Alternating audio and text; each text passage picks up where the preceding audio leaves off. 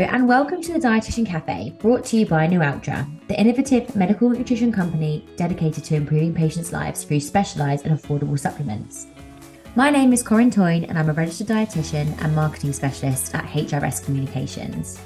We invite you to drop into the Dietitian Cafe as we discuss the latest nutrition trends, topics, and research. However, before I start, can I ask you a huge favour? If you enjoy the Dietitian Cafe podcast, we'd be super grateful if you could press that follow button.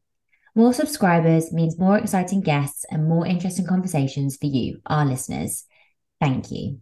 So grab a cuppa and join me for today's interview episode, where I'm delighted to be chatting to registered dietitian and creator of the South Asian Eat Well Guide, Fareeha Jay, about providing culturally appropriate dietetic advice in South Asian communities. This episode coincides with South Asian Heritage Month, which runs from the 18th of July to 17th of August every year in the UK. And it's an opportunity to celebrate, commemorate, and educate about South Asian culture and histories. So, without further ado, I'll hand you over to introduce yourself, Fareeha.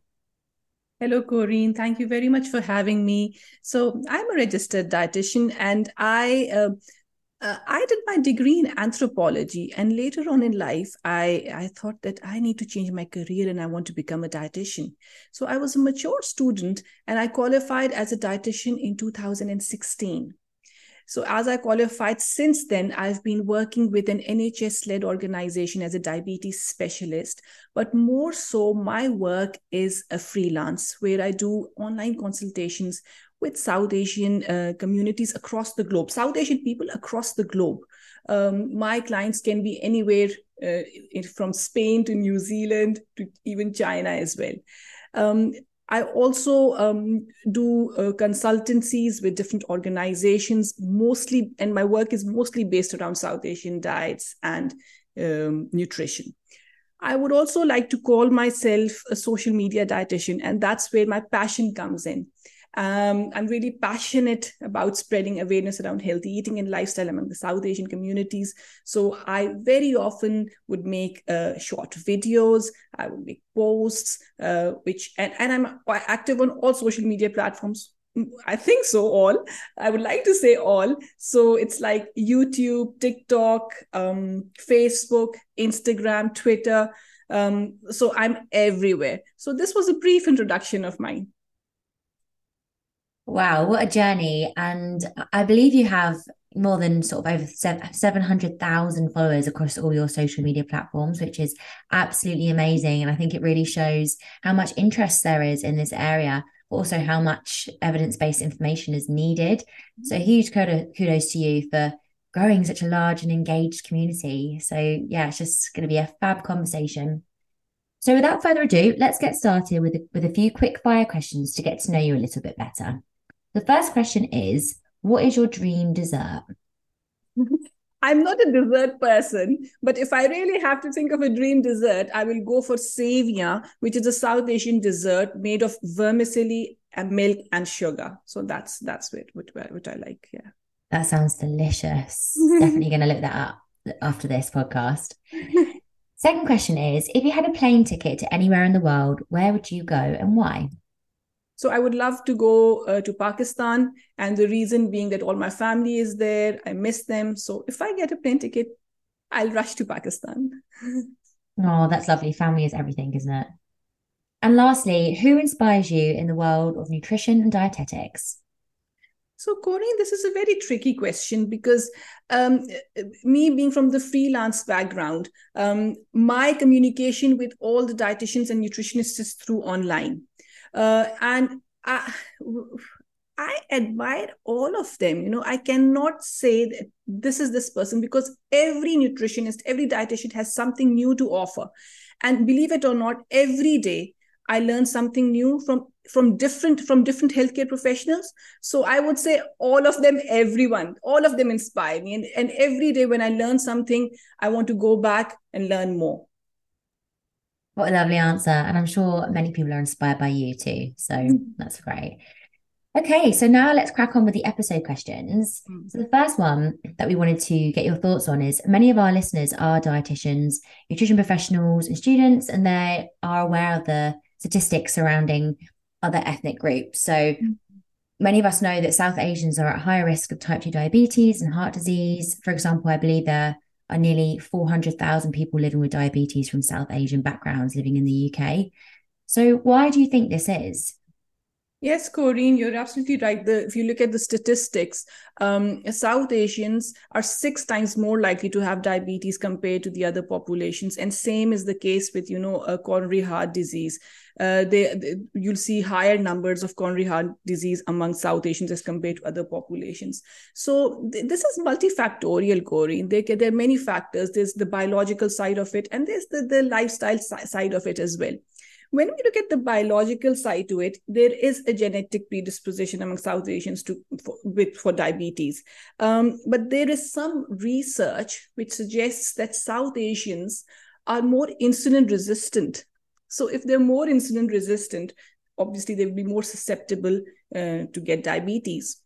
Then the other thing is um, if within a specific BMI, South the the uh, the they will if you compare South Asians with other populations, the fat the the total amount of fat will be more among South Asians and specifically in the, in the abdominal area.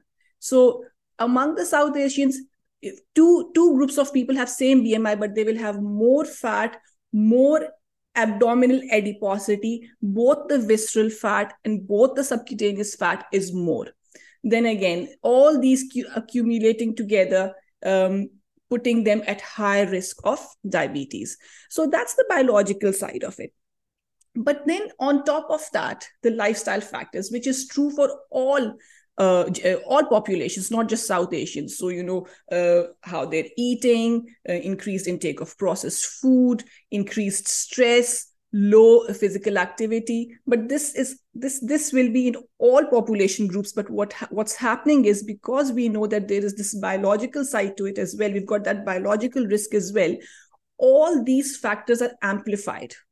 So these are amplified and therefore these two together join up accumulate together putting south asians at higher risk. Okay thank you for explaining that so clearly. And in your role you provide specialist advice to many south asians what would you say are the most common health concerns that you see in your patients? Uh, so, Corinne, because I am a diabetes specialist as well most of my clients which come up to me which they book appointments with me i would say they're overweight. Some have got pre-diabetes some have got diabetes some come uh, some book appointments uh, for their high cholesterol levels hypertension. So this is very popular. But i would like to point out one more thing over here there are two things actually. So most of my clients are women. So I think the cultural aspect comes up here that women feel more comfortable with women, men feel more comfortable with men. I think this is the cultural side of it. So when I say most, I think 80 to 90% of my uh, clients are women. And then when they're women, so the, the weight side of it, I've already talked about, but many of them, I'll say half of them uh, book appointments with me with the with the problem of PCOS, polycystic ovary syndrome. And then again, we know that polycystic ovary syndrome is an endocrinological condition, and that is also related to insulin resistance. So, and if you look at the data, you will you will see that polycystic ovary syndrome numbers are also high among the South Asian communities compared to the other populations. So there is all these all these things link up together.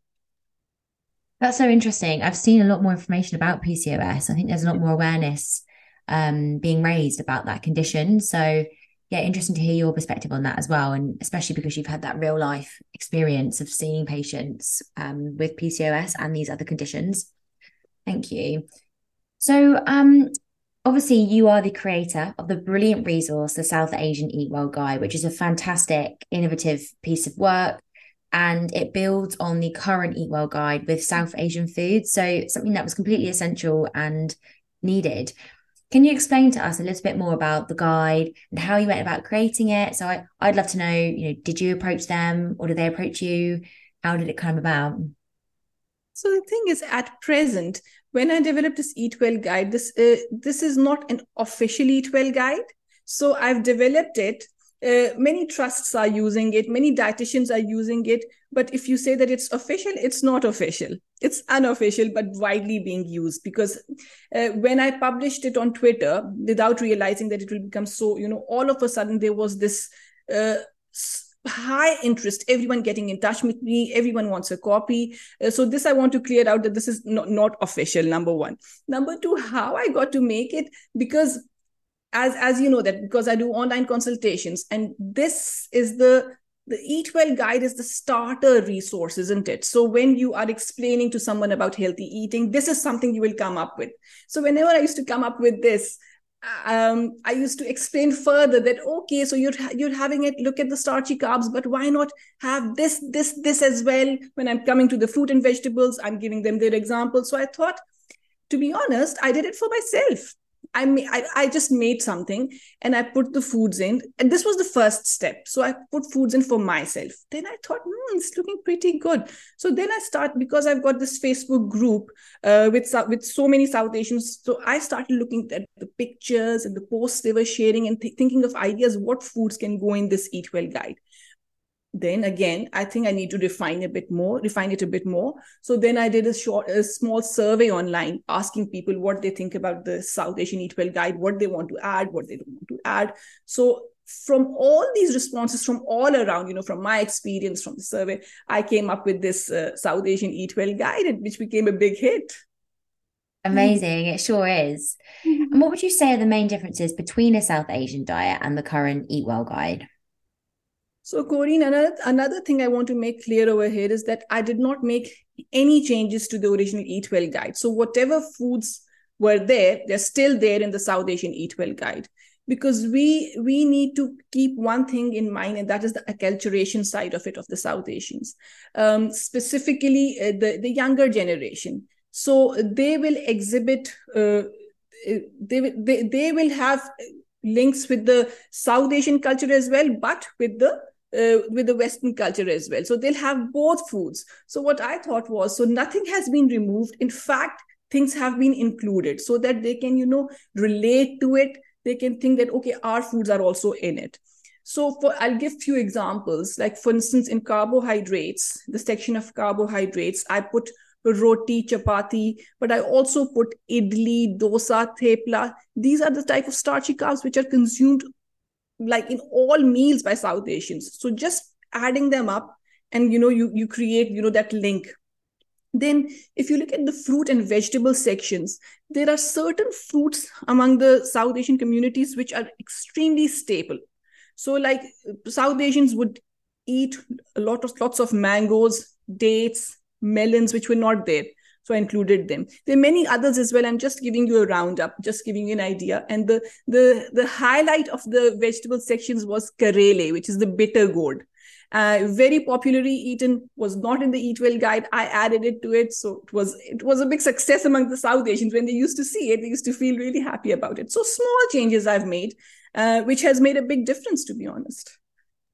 Amazing. Thank you and so you told us why the creation of this resource was a priority for you. But before you created the South Asian Eat Well Guide, were there any resources specific to a South Asian diet available for you to use with your patients? Um, I, the thing is, Corinne, there ha- there there is information out there, but uh, there are dif- different charities, different organizations have made resources. The only problem is that they're disjointed. So you know, everyone is uh, inventing the cycle again and again. They're all over the place with little bit of differences, which can also create uh, uh, confusion as well. So the resources were there, but then again, as I said, that the the Eat Well guide is the starter. So uh, all the other resources will go on top of this starter. So if the base is not right, so we need to get the base right first, and then on top build up all the other resources. Agreed. That's a very nice way of putting it there. Almost a bit like a cake, which is very dietitian esque. um, okay, so how have your consultations and education sessions now changed with the aid of the South Asian Eat Well Guide?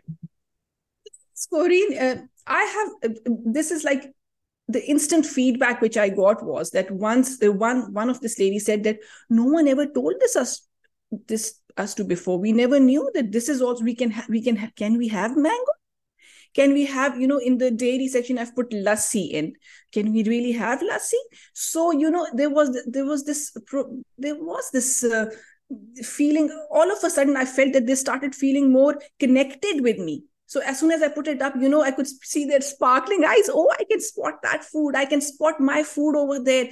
So I could see uh, the positive vibes. I could feel the positive vibes. And then I could see that they were more receptive to it as well because they could connect with it. They could, you know, relate to it so uh, definitely and uh, like in one of the session the lady said that it has made our life so much easier because first we thought that we can't have all these foods uh, this was the this, this was the misconception that they can't have all these foods but now we know that it is part of the guide so we can have these foods yeah and that relatability factor is so key yeah. i think that's obviously part of the reason as well that you've grown such a, a huge following because you're, you're clearly so down to earth but also you're very welcoming and mm-hmm. make people feel as though you know no question yeah. is is kind of off the table it's Absolutely. it's yeah and for dietitians or other healthcare professionals listening who want to use your eat well guide in their practice where can they access it so if they want to access it i had got tons and tons of emails. So get in touch with me you know through my social media through my website. I will always send them send a copy of the eat the south asian eat well guide to you. But also uh, my nutriweb i did a blog with them. I did a whole uh, webinar with them on the south asian eat well guide. And with within the their blog there is a link and you can download it from there as well. But otherwise you're all welcome to to get in touch with me and i'll send send that to you. Great and I know you said that the guide is currently unofficial, but is it the aim to have it sitting alongside the traditional Eat Well guide on the NHS slash Public Health England websites? Corinne, absolutely. This is this is my vision. This is my aim. The thing is, uh, with the UK, it is full of diversity. You know, they, there are so many different ethnic groups, and this is something we need to acknowledge that there are so many cultures within UK and messaging should be culturally appropriate. Only then we would be able to see the behavioral changes. Only then we will be able to motivate all these ethnic minority groups. So surely i would love to have you know an eat well guide hub you know where we've got this eat well guide but we've also got the South Asian Eat, Eat Well Guide, but perhaps an African Caribbean Eat Well Guide, um, any other ethnic minority groups Eat Well Guide, um, some resources for portion sizes, some resources about preparation, and all these other tools which can, you know, uh, which which work around the Eat Well Guide. Right. And beyond the South Asian Eat Well Guide, or should I say alongside it, what are your go to patient facing resources that you'd suggest healthcare professionals should look at with the provision of culturally appropriate dietary advice in South Asian communities? Yes, there are quite a few, um, and I I also tend to use them quite often. So one, I'm sure most of you must be aware of the Carbs and Cals World Food Book as well. That's amazing with uh, with you know showing pictures with calories, with fiber intake. So they are amazing. Apart from that, the British Heart Foundation has got a resource which has got uh, many healthy South Asian recipes. And I think this is really helpful. And I've been using that resource as well. Diabetes UK has got many resources. Um, uh, uh most of them are based around healthy eating for the South Asian communities. Heart UK has got resources uh, specifically on South Asian diets and cholesterol. Then there is another handbook which very few health professionals would know about. And that has been developed by the NHS. And it was developed basically uh, for on a diabetes prevention program. And um, it, is just amazing. It shows you pictures, it shows you how you can prepare these foods. Um, you just have to although it was made for the diabetes prevention program the health professionals can go to their website you know and they can you know for get that handbook as well. I think that is amazing and very few people know about it. And then there is this website called the Know Diabetes and they have also got fabulous resources for the south asian communities. And this is what my this is what i'm saying that there is information there. It's a bit disjointed. You have to look for it everywhere but it's there and it's very good i think yeah, you've just listed some great resources though. So I'm sure people that are listening will be writing those down. So it's just nice to be signposted to the ones that you think are credible and, and helpful. Okay, and do you think currently enough is being done to educate future dietitians about South Asian diets? Corinne, I think time has changed, things are changing, and the the quick the answer will be yes. The, the reason why I'm saying is that because when I was a student, we had no clue about you know ethnic diets, and that's not very long ago. But all of a sudden, I can see this change, and there we, more needs to be done surely but i think we're moving towards the right direction um, uh, I personally, it's my third year now that uh, I give a lecture on ethnic diets to Plymouth University second year students. Uh, and I and to what I know is that other universities are also doing it. You can see so many webinars and so many so so much happening. More needs to be done, but I think we're in the right direction, moving in the right direction that's really positive then if that's the case yeah. and you know it just the more talks that you do just builds momentum for other uh, universities to potentially follow and hopefully maybe some more universities are listening to this and will yeah. be inspired to get in contact with you how can healthcare providers address the stigma and discrimination that south asian uh, patients sadly may face when seeking care so when we're thinking about stigma, discrimination, I think the the healthcare professionals we need to empower them. Uh, the the reason why there is stigma, what are the drivers? The drivers, the, the what I think of is three drivers come in my mind: the awareness side of it, the fear side of it, and the attitude side of it. Yeah. So if someone is aware, if someone is aware of certain a person's culture uh, their you know likes dislikes and whatever you know their traditions uh, automatically we will surpass the stigma because we we are aware so there is lack of awareness we need to work on that. The second when i said fear fear of the unknown. Why is there stigma? You don't know how to respond to that person. What will i say? What what does he want? What what are the expectations? What, what does my client want? What does this specific group want? And because of that fear again the discrimination you know it sounds it's it may sound that you're discriminating. It may look that you are you know stigmatizing. And the third the third is attitude. And i think that that goes to i'll say for all health professionals start uh, self reflection uh, which you will do for any other patient or client. So once you finish your consultation or your group talk or whatever you know however your communication with your patients is you go back do your reflection. How can you make it better? What was what were the negatives? What were the positives? And that can help you. But overall i think that uh, all these health professionals need training but uh, not just training but practical training. So you know they can so where they can you know build themselves where they have the, where they can communicate better but they also know their facts. Yeah okay. And so self-reflection and training would you say they're the main things that someone who would be more interested in learning about South Asian diets should be looking to do first? Or can you tell us any other tips that you have for someone wanting to learn a bit more about South Asian diets? So, yeah, the, the easiest way then again is listening to podcasts you know uh, reading articles then again they're all scattered they're all scattered so one uh, uh, so like we're doing this podcast surely you do other topics as well similarly other you know health hubs nutrition hubs are doing these podcasts but they're doing other topics as well similarly if you look at you know articles and um, blogs you have to search for them but rest assured they're there and if you start reading them then listening to them that will also help Absolutely. Brilliant. Thank you. So we've touched on this um, at the beginning of the um, episode, but you do have a large social media presence. So on Instagram, you're at dietitian underscore Fareeha Jay and your Facebook group. Now, who is your target audience for these accounts? Are these resources um, ones that you'd encourage healthcare professionals to tap into? So, whatever resources you see on my Instagram and my Facebook, they are specifically for the public.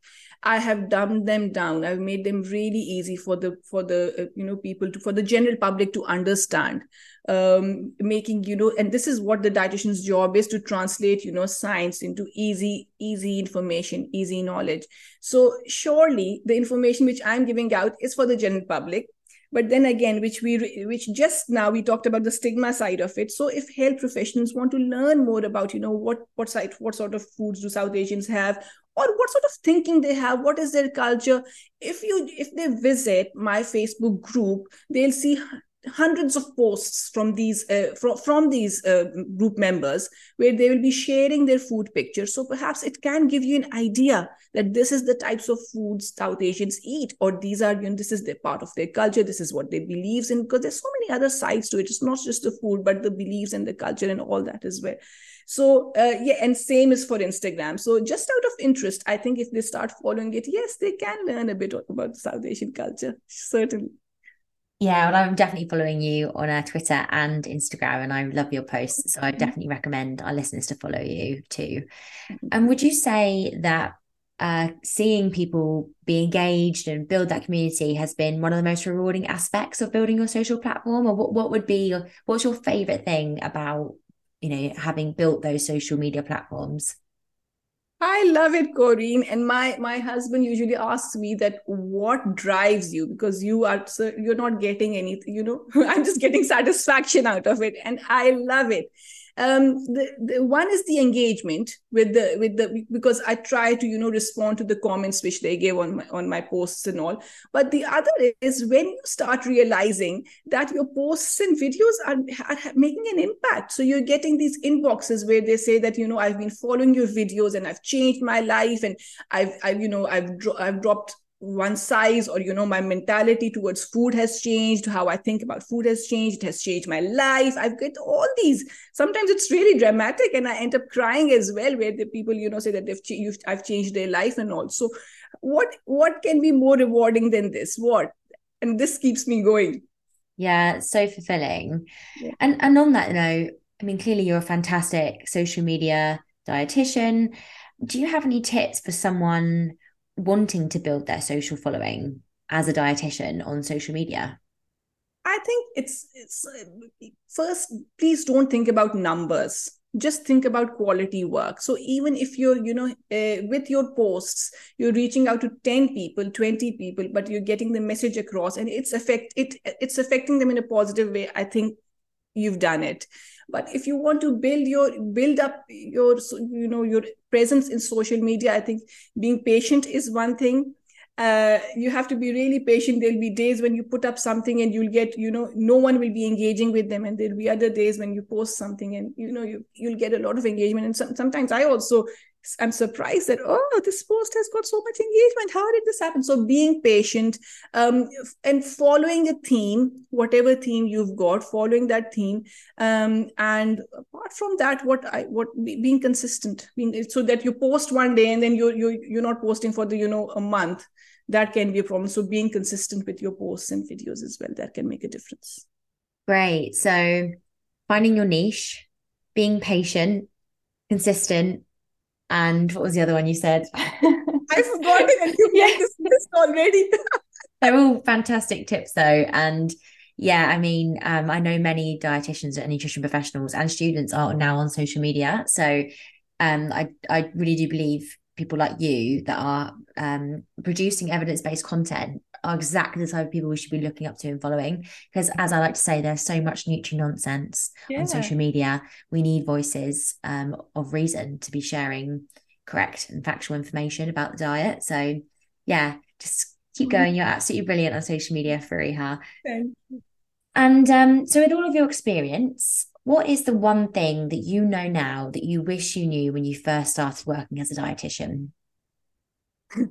something which you just mentioned and i think i also mentioned was because when i qualified i wanted to help everyone. I wanted to change and i there was no concept of you know building a niche. So like i want to you know if someone has got this this you know nutrition problem i'll help them. Someone from this community i'll help them. I'll do everything.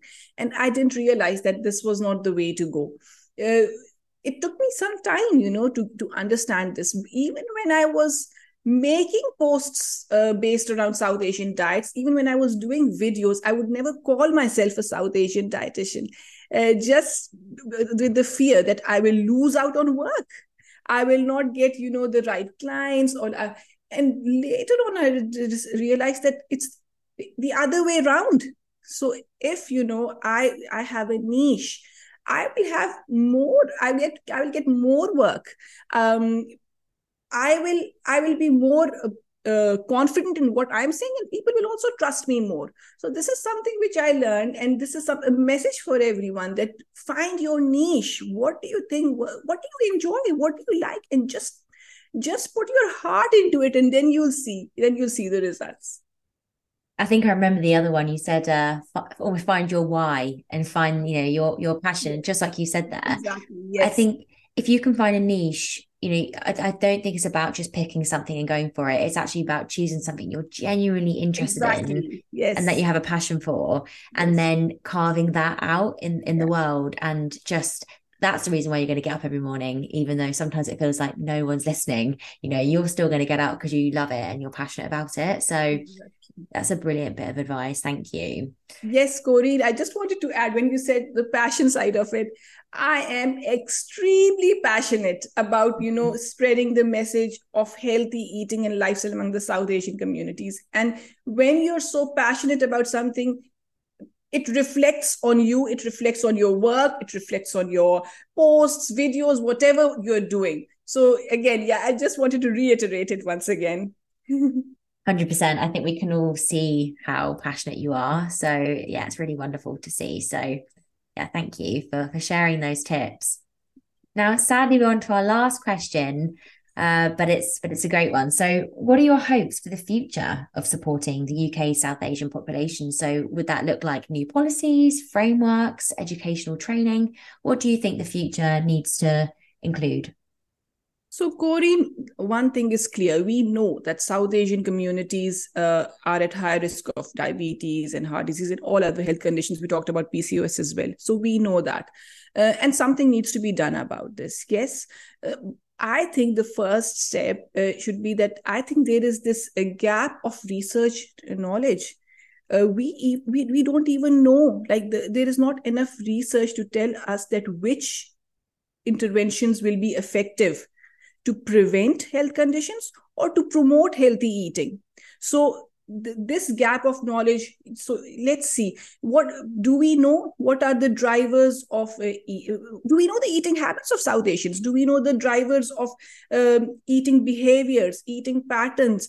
Do we know uh, uh, what sort of food shopping that do south asians uh, have? What makes what uh, has an effect on that. What does marketing bring down bring and how does it change their opinion towards food? So there's so many gaps of information. So the first step would be research. Research on all these topics all these issues and what what is required. So but once we know that okay this this is this is what it is then we can build interventions for the South Asian communities. Interventions can come up, and then with those interventions will be definitely in line with their, you know, culture, belief, religion, socioeconomic status, all of them. So for me, the first step is research, and then the second step is interventions. Brilliant. And I follow you on Twitter, as I said before, and I know that you repost um, kind of studies, recruiting for South Asian participants. So I think, yeah, def- definitely if anyone listening, they're interested in A, getting more involved in research that you're, um, you know, around South, South Asian diets, or B, if they're actually someone wanting to get involved as a participant, definitely uh, following you on social media would be a good place to start to look for those opportunities. Absolutely. Um, yes. Great. Thank you. So, a huge thank you to Fareeha for coming onto the podcast today. It was great to explore this area with her. A huge thank you also to Nualtra for making this podcast possible. If you enjoyed listening to today's episode, I'd love it if you shared this episode with a friend or colleague who you think would find it interesting. And our next episode of the Dietitian Cafe will be out very soon. But in the meantime, you can check out our previous episodes or head over to our RD2B Dietitian Cafe podcast, where once a month our student dietitian host discusses the world of dietetics with a range of guests, all aimed at aspiring dietitians. Thank you for listening.